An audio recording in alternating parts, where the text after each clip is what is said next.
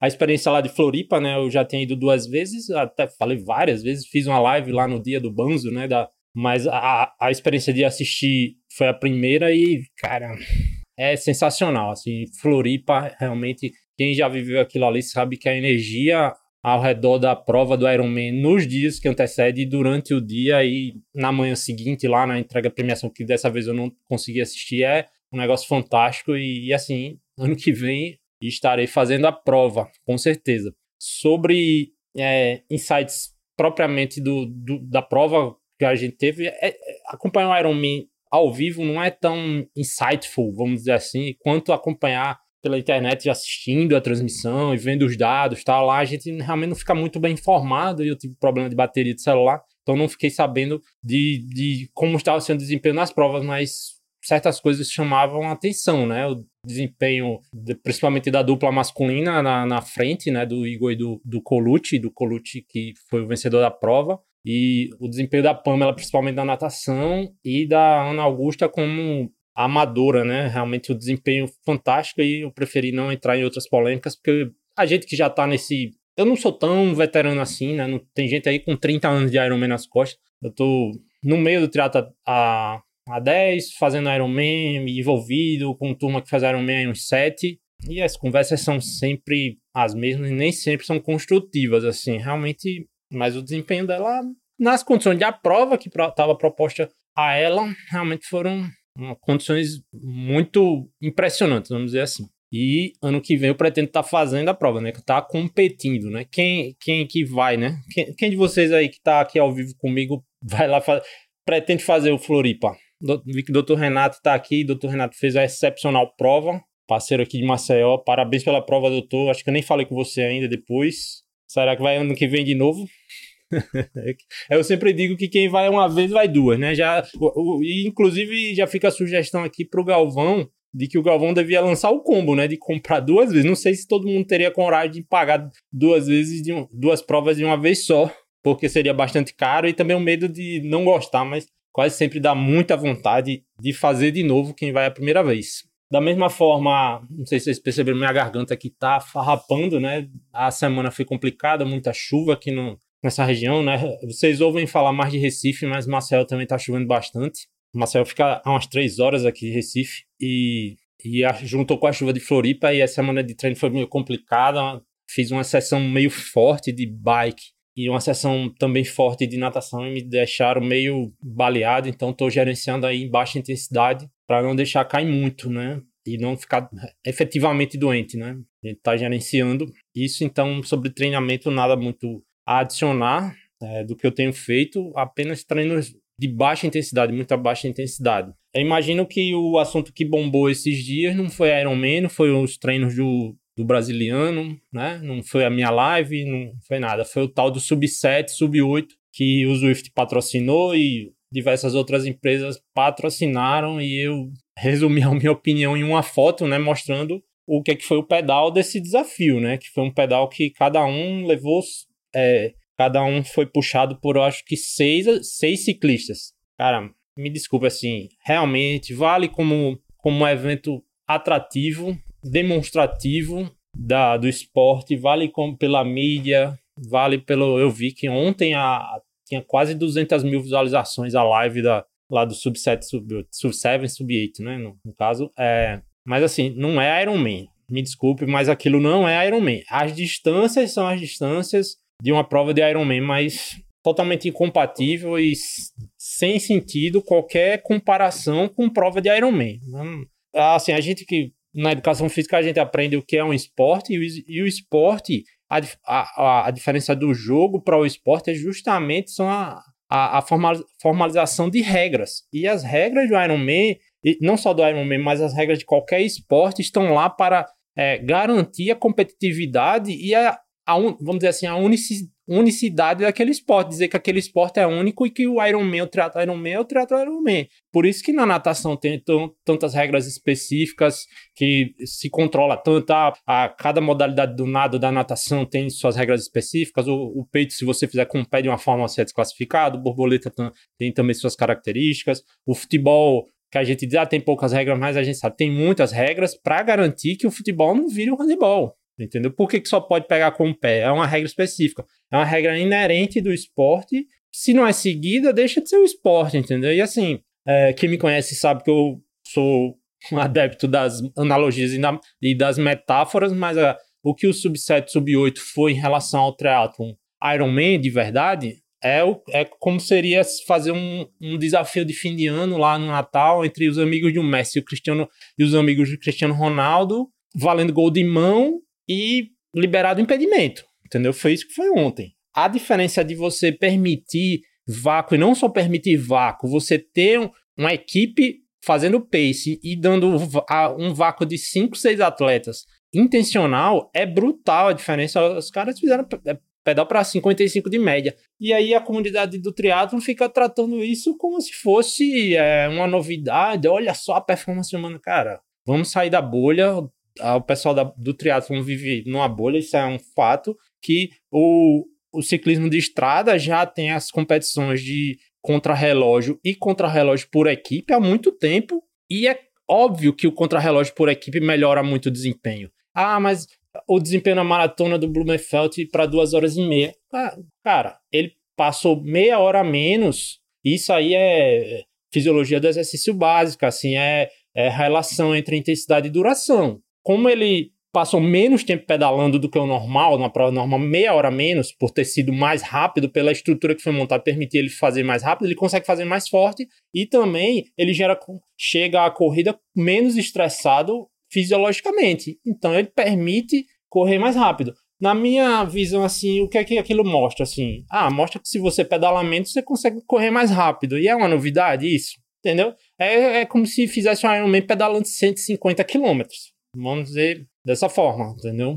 É, para mim, o sub-7 sub-8 é isso, é família, mas não, não vejo muito mais. E assim, algumas coisas interessantes. Por exemplo, o Joe Skipper, que foi o desafiante, ele foi convidado faltando uma semana para.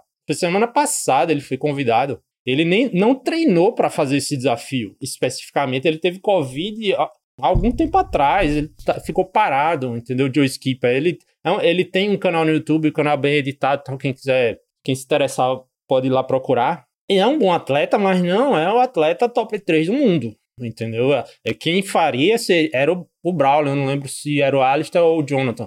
Mas o Joe Skip entrou aí de, de, na substituição aos 45 segundos do tempo. E o cara, ele só fez 3 minutos a mais do que o, o Blumenfeld. Eu acho que nem pro Blumenfeld foi a maior performance do mundo, em termos de power output, assim, de colocar lá o desempenho. Eu vejo que o que o, o Blumenfeld fez em São Jorge, fez em, em Cozumel ano passado, fez nos Jogos Olímpicos, foi muito mais impressionante do ponto de vista de performance humana, principalmente São Jorge, no, quando ele ficou, foi campeão mundial de Ironman, muito mais impressionante do que fez ontem. Ontem a, a, a, a minha visão, tirando, saindo do hype, é simplesmente essa. Se você pedala menos, você vai lá e corre mais rápido. E não é novidade. É, é essa é, é, a, é basicamente a ideia de, de, de porque você corre mais rápido no 70.3 do que no, no Ironman, porque o pedal é menor. É, para mim é o sub 7 é isso, entendeu? Sub 7, sub 8. Não é, mas assim, não é diminuindo o feito, é diminuindo o feito, eu não vou ser hipócrita.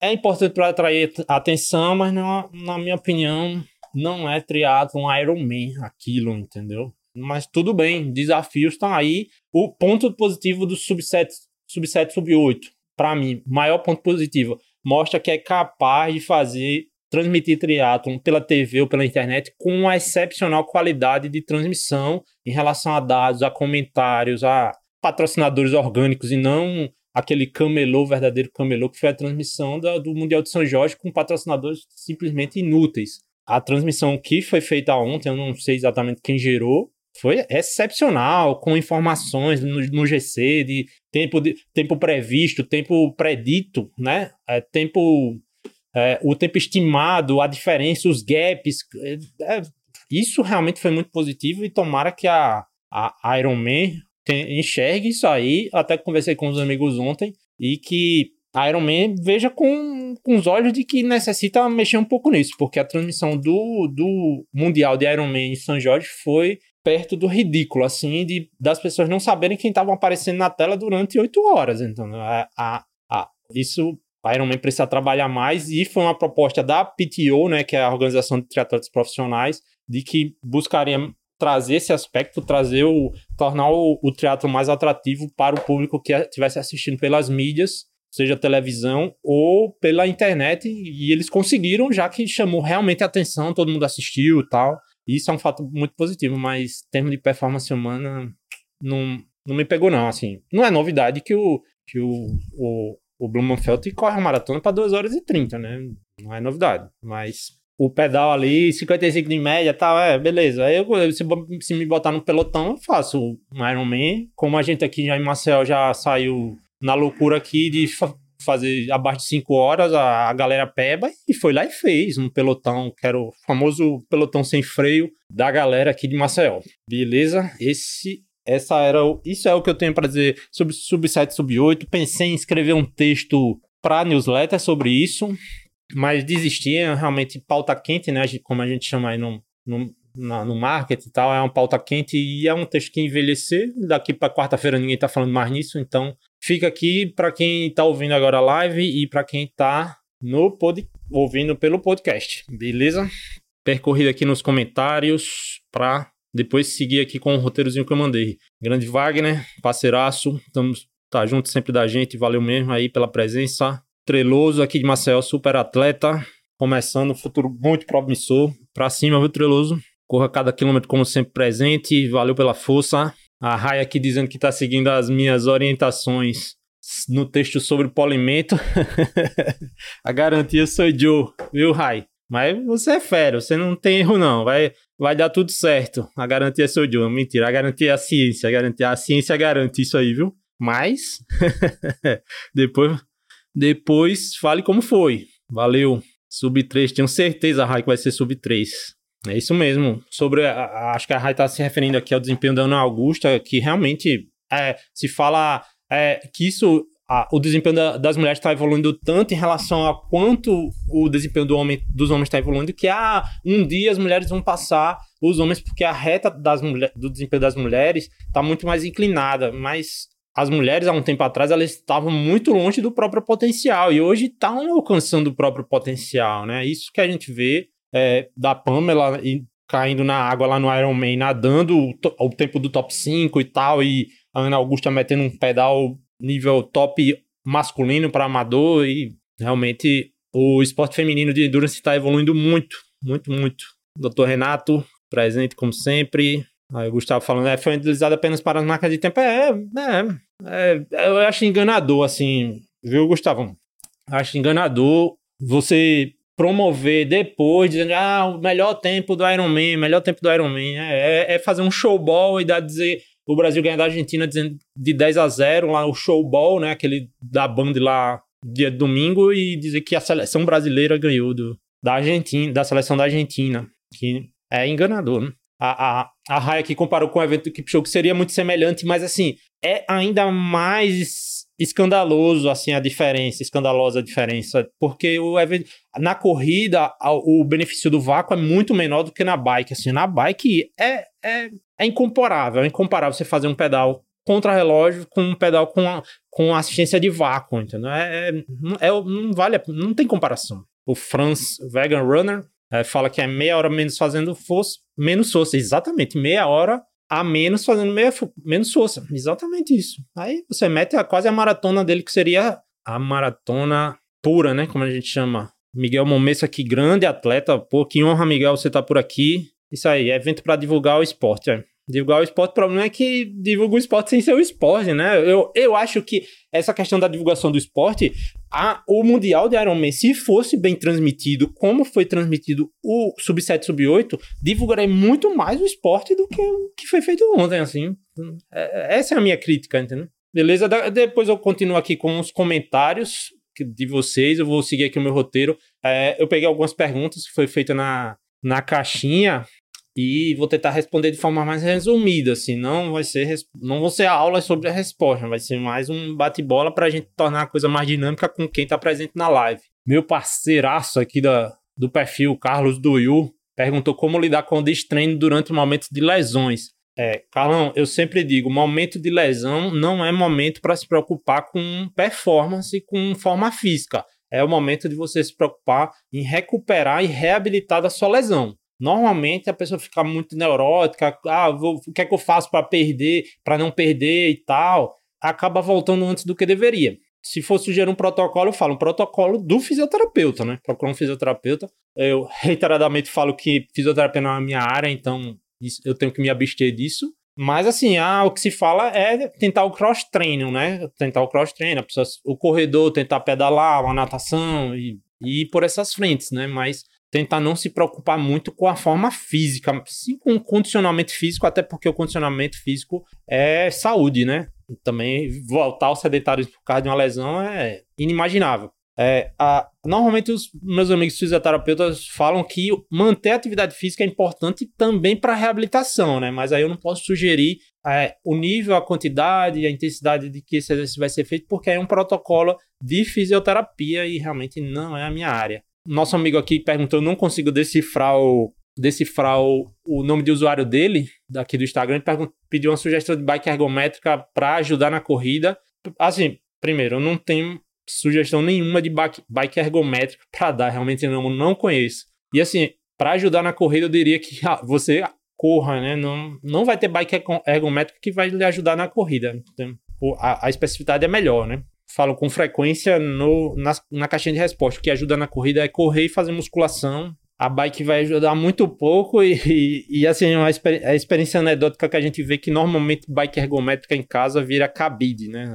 Você não consegue manter uma frequência de treinos numa bike ergométrica. Então, esquece isso aí. Perguntou se o esporte de alta performance diminui a longevidade. Aqui o também nosso parceiro aqui, Giovanni, né, que está sempre trocando ideia comigo no direct. É, depende de que longevidade você está falando, né? Se a longevidade no esporte, eu acho que é um pouco de viés é, de confirmação que a gente tem de quando vê um atleta que foi de alto desempenho, às vezes o Ronaldo fenômeno fica gordo, é, ficar daquele jeito que ele está hoje, ou um atleta morre de problema cardíaco, infarto, ou de qualquer forma, a gente apresenta um viés de confirmação nisso, né, de que fica, gera essa, esse choque. Pô, o cara foi um atleta e tá desse jeito. Quem fala, costuma falar disso é o professor Sérgio Gregório, da Universidade Federal do Paraná, e ele diz que as pesquisas científicas que tentam, que estudam isso, normalmente não encontram piores marcadores dizer, de saúde em atletas de alto que foram atletas de alto desempenho. Pelo contrário, normalmente a, a maioria dos atletas de alto desempenho tem vidas saudáveis depois. Agora, é difícil manter o padrão de prática esportiva que eles tinham quando eram atletas de alto desempenho. Aí tudo bem, né?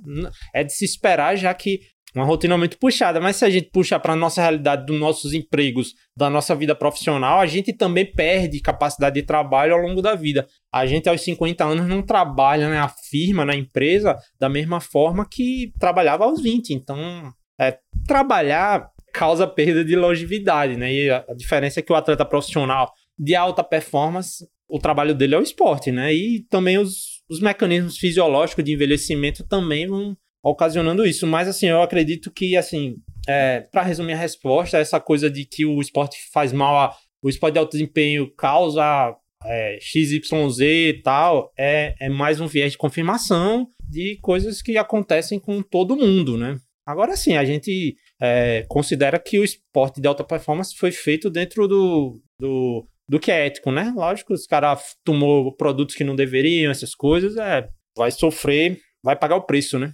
Beleza, Giovanni? Obrigado pela pergunta, pela contribuição. O Samuel aqui também, outro grande parceiro nosso do perfil, perguntou quais os principais equívocos que eu vejo na prescrição de treinos atualmente. É, eu não posso dizer que eu vejo na prescrição de treinos atualmente, porque eu não sei como todo mundo prescreve treino, mas eu diria assim, como a forma que se treina, qual é o principal equívoco, e aí o que eu mais falo, eu diria que se tem um mote no meu perfil um assunto que é um mote no meu perfil é o treino leve ser forte demais. Isso é arrasa, arrasa vida, carreira esportiva de atleta amador. É treinar os treinos leves forte demais. Eu não diria que pode ser a prescrição, sim, tá na prescrição, mas normalmente está na execução, até porque há bastante, bastante não, diria dois estudos muito relevantes de que apontam que os, os atletas amadores em geral faz o treino leve mais forte do que era a intenção do treinador e faz os treinos fortes mais fraco do que o, seria a intenção do treinador. São dois estudos. Um é um, um estudo clássico do Carl Foster, né, lendário pesquisador da ciência do esporte, e outro é mais recente com corredores. E esse, e um mais recentemente do ano passado, eu não lembro qual foi o grupo de pesquisa que fez, com ciclistas. Mas tem até um brasileiro, se eu não me engano, foi o Arthur Bossi. Um estudo bem interessante na mesma linha, os dois, mas com populações diferentes e chegando basicamente à mesma conclusão de que os atletas normalmente super é, subestimam a, a percepção de esforço quando no treino leve e superestimam no treino forte, né? Então, eu diria que é isso que a, a maior problemática de execução de treino prescrição, entre aspas, seria fazer os treinos leves forte demais. O meu amigo Wilson aqui pediu para eu falar sobre mitos e verdades sobre a creatina. Aí eu, você me pega, Wilson, porque eu não sou nutricionista, então eu não posso falar sobre muita coisa, né? Eu posso falar aqui sobre me mecanismos fisiológicos quais a creatina atua e a creatina atua basicamente melhorando turnover, né, de ATP, regeração de ATP na via ATP-CP, né, que é a via creatina fosfato e que essa via tem predominância apenas nos sprints muito rápidos. Então a creatina tem a aplicabilidade muito limitada nos esportes de endurance. Talvez a, a, a, o que a gente costuma chamar, ela tem um benefício indireto, que seria melhorar o seu treino na academia, entendeu? Já que é um treino de força pura, de força máxima. Ou talvez melhorar um pouco os seus intervalados, mas diretamente na sua performance de endurance fazer você ir mais longe mais rápido, a creatina não não atua nesse sentido. Então, por isso não é muito estudada por a gente que estuda endurance, entendeu? Basicamente. Apesar de ser um, assunto correlacionado. Então, não, eu não poderia falar muito sobre, sobre creatina, até porque não é uma área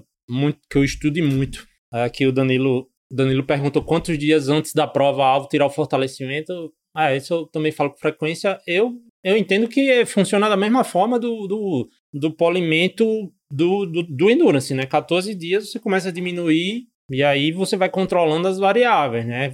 Carga, é, volume, frequência, intensidade, né? Que é o peso e a, a, as séries e tal, mas aí eu não posso dizer como você deve fazer, porque isso não é uma prescrição de treino sem saber nada do seu contexto individual. Mas é, eu levo a regra aí dos 14 dias também sempre é importante citar assim que, que há estudos né, que falam, e eu já falei isso numa live, há estudos que, que, que falam que você consegue manter a força através de outros estímulos. Então, mesmo separando a força, os treinos de força um, um tempo antes, o próprio treino de, de endurance, por exemplo, os intervalados, tá, ele consegue sustentar os seus níveis de força. Então, pode ser interessante até parar antes para remover é, ainda mais a fadiga, né? Mas aí é uma decisão do treinador e do junto no contexto do atleta, né? Não cabe aqui eu ficar dizendo faça isso ou faça aquilo, porque ciência do esporte é aquela coisa, muitos caminhos levam a Roma, né? Não, não existe só uma forma de fazer. Por isso que às vezes perguntas na, que a gente vê na caixinha, qual, como eu faço não sei o que, como eu faço não sei o que. Ah, tem várias formas, né? Então, aí, e quando eu respondo pode ser feito dessa forma, soa como se essa fosse a única forma de fazer e poucas coisas são tão erradas na, na ciência do endurance como considerar que só existe um jeito de fazer as coisas, né? Vários jeitos de fazer as coisas. O Ricardo Cardoso perguntou, ele disse que está fazendo long, os longos de marat no ciclo de maratona entre duas a três horas num pace de 5,25 a 5,30, se ele consegue fazer sub 3 horas e meia, que seria o pace de 5, né?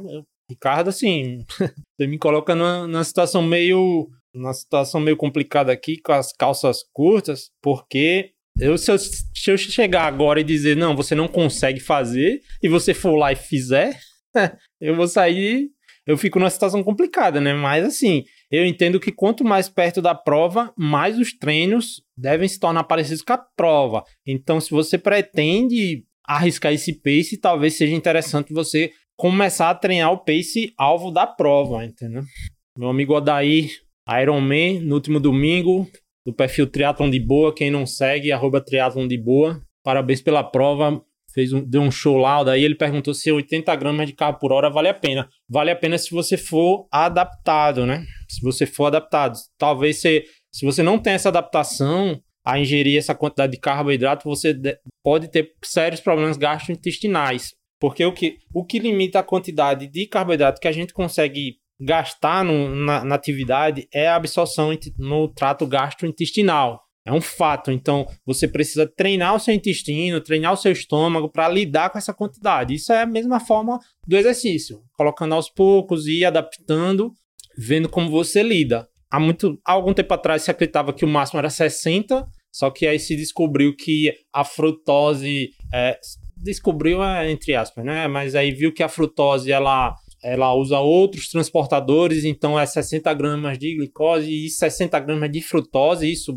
permite 120 gramas, né, nos super-humanos, vamos dizer assim. Então você, através de adaptação do seu intestino, você consegue ingerir mais carboidrato e se você depende de carboidrato para sua performance, você vai melhorar a sua performance conforme você ingira mais carboidrato. Então 80 seria, se você é adaptado, pode ser uma boa ideia. Mas aí eu realmente precisa de adaptação, viu, Odaí? Deixa eu dar mais aquele giro aqui. Pelos comentários, tem uma perguntinha aqui. O Arthur aqui perguntou qual a melhor maneira de contornar a amonemia. Eu fiquei curioso aqui porque eu não sei o que é amonemia. Ah, é, excesso de amônia. Realmente eu não sei dizer, não. Não vou saber responder isso agora, beleza? No caso, a amonemia seria é, transtorno metabólico relacionado à amônia. Não tenho esse conhecimento. Que o professor Adilson falou, a única vantagem foi na bike. Fora isso, para mim, foi um subset. Adilson, é o seguinte, não é que a única vantagem foi na bike, é porque o fato de você ter essa vantagem na bike e ser meia hora na bike lhe permitiu fazer uma bike mais fraca por estar no vácuo e em menos tempo, entendeu? E aí você sai menos estressado para a corrida. É, é como se é, é, o que eu falei, é como você fazer um Ironman pedalando 150 km, vai é uma vantagem considerável. Bastianes aqui dizendo que compartilha com vários amigos e atletas amadores e parabenizou pelo conteúdo. Eu que agradeço demais esse compartilhamento e peço a, a todos para que sempre compartilhem com os amigos no grupão, aquele famoso grupão. Então, valeu pela força e continue compartilhando, valeu mesmo. Grande Rafael, tô de olho no seu treino Pix, viu?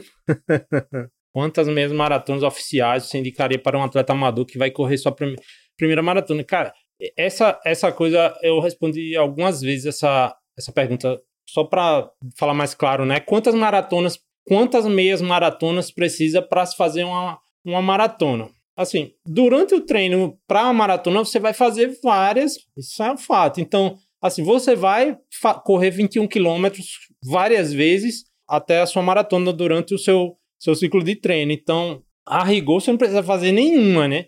Até eu brinquei numa resposta, acho que eu dei ontem, que assim, não é que vão rejeitar e vão fazer uma análise de currículo no sentido de que é, ah, esse cara aqui fez três maratonas, tá rejeitado. Algumas provas têm isso, né? Por exemplo, o Ultraman faz análise curricular. Mas para maratona você não precisa disso, mas é altamente recomendado que você faça meias maratonas para você saber lidar com os perrengues de prova em longa distância em prova, né? Porque treino dá aquela folga no, no retentor que a gente briga, dá aquela vontade de mijar, você sabe o banheiro no, onde tem o um banheiro no seu percurso tal, você lida com as intercorrências de, formas mais, de forma mais flexível durante os treinos. Durante as provas, não, você tem que lidar com, com o contexto da prova. Se você tem um problema de gastrointestinal e você precisa usar um banheiro químico e nunca usou banheiro químico de prova, que é aquele perrengue total. Você precisa ter essa experiência de saber lidar com essas coisas, saber lidar o que fazer se o gel caiu,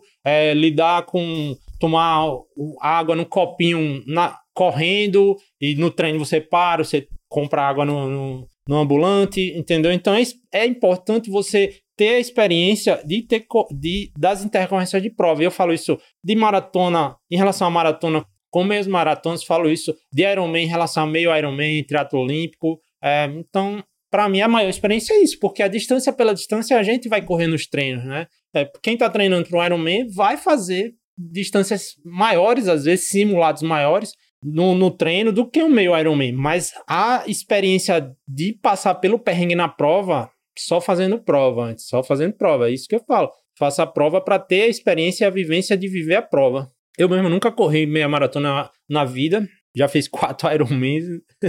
Não estou dizendo que isso é o correto, mas a minha primeira maratona oficial, meia maratona oficial, vai ser no próximo, em setembro agora, que é a do cooperativismo aqui em Maceió. Uh, a Elaine aqui perguntou quanto tempo antes da prova é importante treinar o pace-alvo da prova. É, isso é, é, aquela coisa da periodização, né? De período competitivo. Tem, aí depende muito do treinador e do método que ele usa, né? Eu, eu gosto do, do período de específico. Quatro semanas de período específico, quatro semanas de competitivo e uma semana de Race Week. Então seriam umas dez, sema dez semanas aí, né?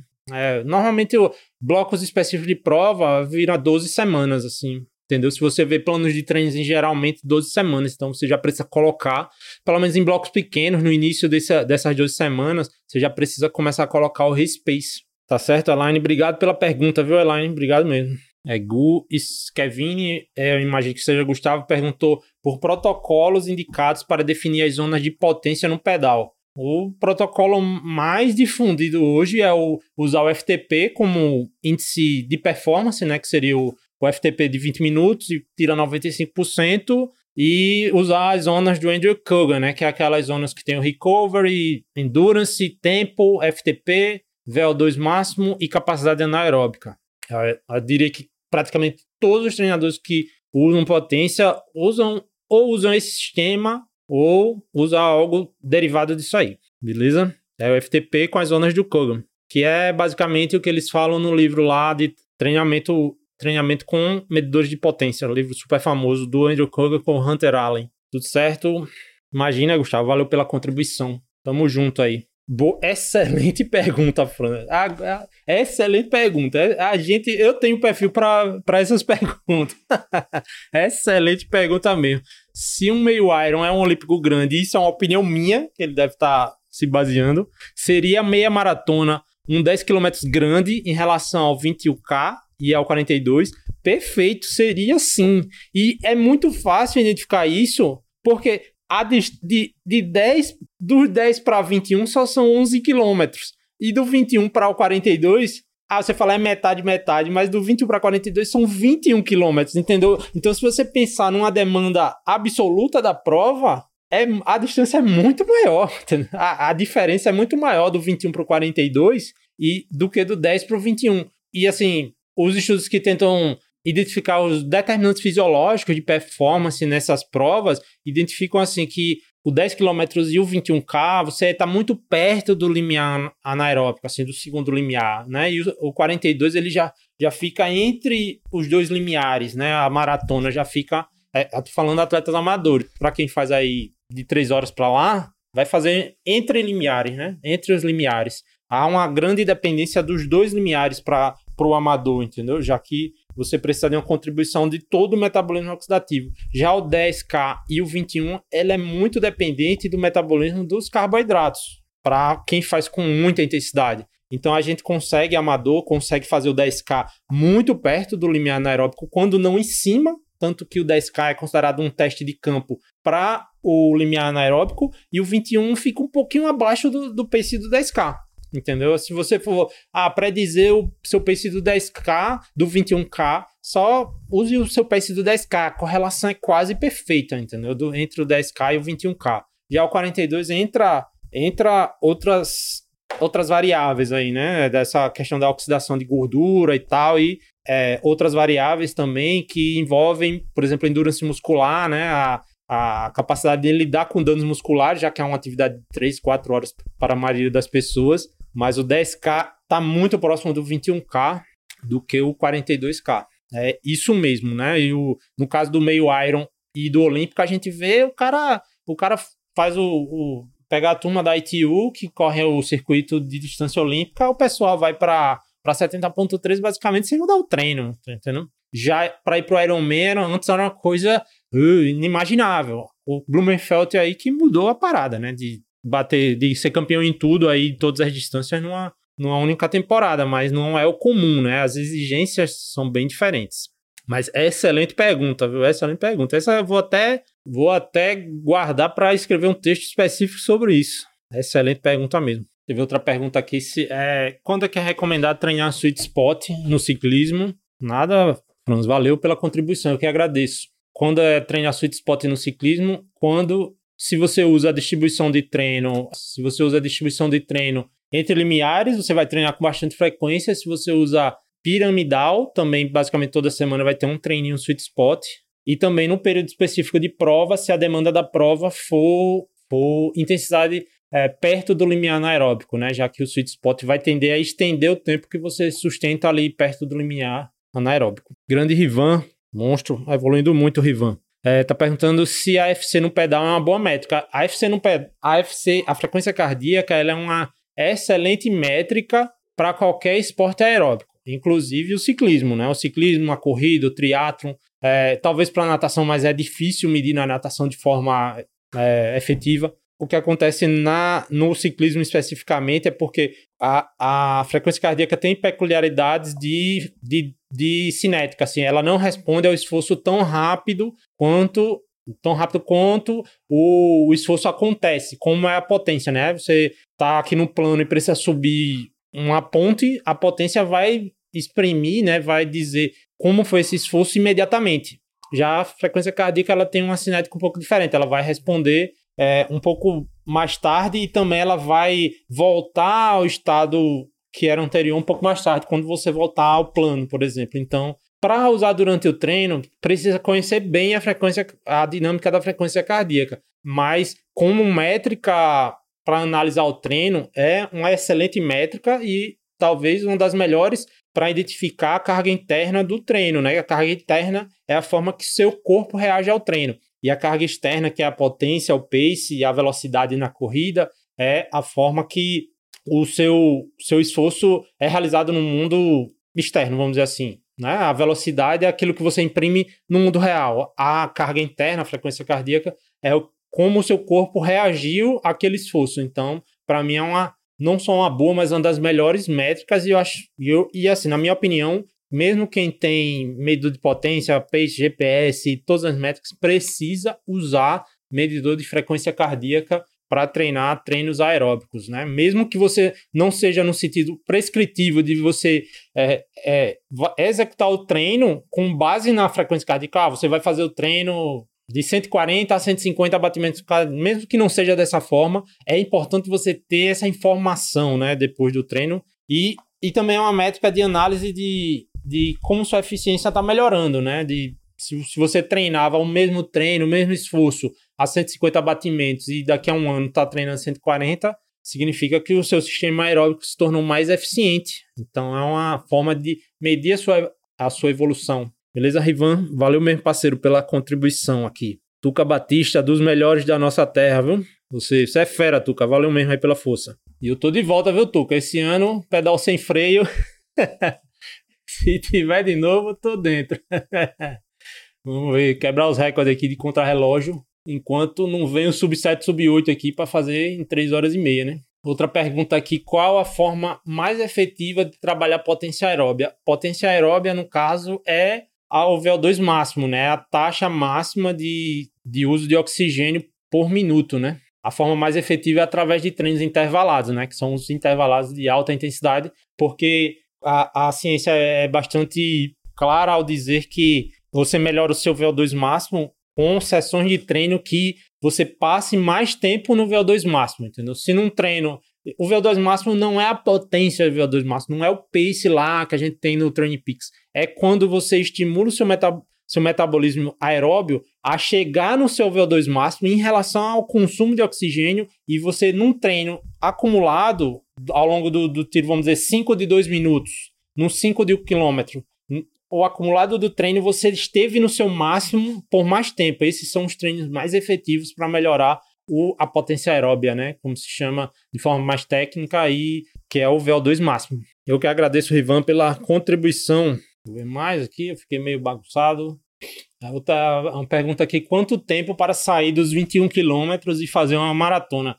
Eu vou partir do princípio assim que você fez os seus 21 quilômetros de forma muito consistente fez lá o 5, fez o 10, treinou o bloco de treino para o 21 km e tá, faz o 21 km bem, mais de uma vez. É, eu diria que um bloco de 12 semanas você coloca você numa maratona, entendeu? Mas aí é, é simplesmente palpitar a respeito da vida alheia, porque eu não conheço o contexto e é simplesmente um palpite. Mas assim, a maioria dos planos de treino, considerando periodização na verdade 12 não, né? Seriam 14, né? Quatro semanas de uma base, quatro semanas de específico, quatro semanas de competitivo e duas para colocar você na prova de polimento.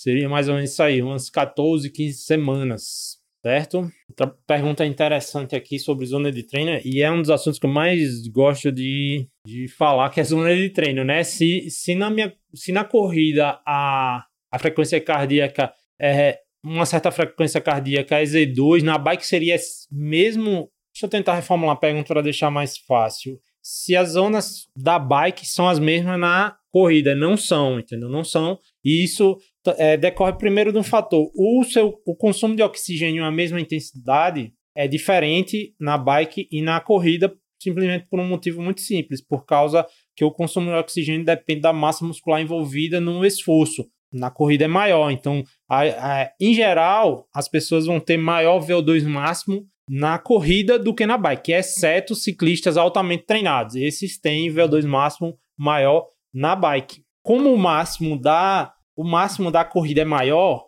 ela puxa todos os seus máximos para cima. Então, as zonas da maioria das pessoas na corrida vai ser maior do que na bike. Eu, eu falo por mim, por exemplo, o meu L1 na corrida é 150 BPMs na média, né? Porque varia um pouco conforme o, status de treinamento. E na bike é 140. Na, no L, o L2, o meu é entre 175 e 180, depende do meu nível de treinamento, e na bike vai ficar entre 165 e 170, também dependendo do nível de treinamento. Então, vai ter essa, essa diferença aí.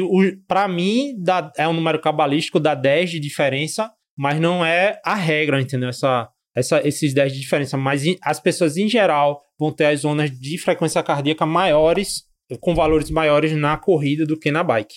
O Rafael aqui, que também é um grande contribuidor, contribuidor do nosso perfil, ele perguntou quanto tempo para sair de uma maratona para um Iron Fuga. Cara, aí, de, aí não tem como fazer essa, essa associação, depende muito de quanto você vai evoluir no seu pedal, entendeu? Porque no Ironman você vai passar 5, 6 horas pedalando. Então é o tempo suficiente de você desenvolver o pedal para passar essas 6 horas pedalando. Não é diferente de ah, quanto tempo sair de um meio Ironman de triatlo olímpico, que aí já mostra que a pessoa já tem uma certa, um certo lastro de pedal. E também outro fator, não só o pedal, a natação, né? Normalmente a pessoa faz a maratona e quer fazer o Ironman, sofre muito na natação, que é de longe a modalidade do triatlo, não modalidade, né? A disciplina do triatlo que mais pega para ser desenvolvida. Isso é muito difícil. Para quem tem facilidade, evolui rápido, mas para quem não tem, sofre muito e entra pro time dos afogados aí, como diz o meu amigo Diego Januário. Tudo certo, galera? 55 minutos. Se tiver perguntas aqui para os retardatários, pode fazer. Senão vou começar aqui os encerramentos. Agradeço muito a presença de vocês todos mais uma vez, depois desse ato, quebrando um pouco a consistência. Que é isso, Rafael, que agradeço. Pretendemos manter essa consistência toda segunda-feira. Eu tenho preparado uma, uma, um formato um pouco diferente, um pouco de pegada de aula para hoje, né? Eu fiz um fichamento de um artigo para expor esse artigo e tal, mas eu acho que eu preciso desenvolver um pouco mais internamente a, a dinâmica para fazer essa, essa live no formato de aula, então foi mais no bate-papo aqui que a gente está acostumado, mas para as próximas eu pretendo fazer isso, que é trazer conteúdos para apresentar, né? Assim, foi um artigo bem interessante que eu li, né? Que é sobre, sobre a influência do, do, dos treinos intervalados na performance. Foi uma revisão sistemática com meta-análise, ou seja, é um estudo que usou dados de outros estudos para chegar às suas seus achados e suas conclusões. E foi bem interessante, né? De um pesquisador chamado Honested, né? Que tem ótimos estudos nessa área, com bastante insights, coisas que a gente conversa bastante lá na caixinha aqui e tal um, estudo bem interessante. É, corra cada quilômetro, como sempre, participando. Melhor que muitas pós-graduações por aí. valeu mesmo, valeu mesmo. Vou levar como um elogio, vou levar como um elogio. Não uma crítica às pós-graduações, valeu mesmo, véio. E é isso aí, galera. Então, agradeço a todos pela presença e até a semana que vem. Bons treinos, boas provas para quem vai competir e valeu!